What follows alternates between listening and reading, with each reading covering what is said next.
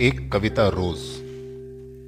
मेरी पत्नी कहती है, तुम रोज एक कविता लिखा करो। हम लोग तुम्हारा संग्रह छपवाएँगे। सबनिस मैडम भी यही कह रही थी।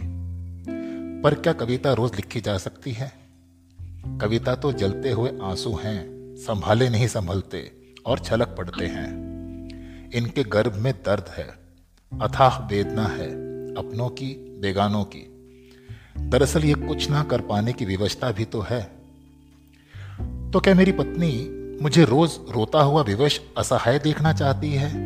नहीं, मैं रोज एक कविता नहीं लिखूँगा। कोशिश करूँगा कि कविता लिखने की नौबत ही ना आए।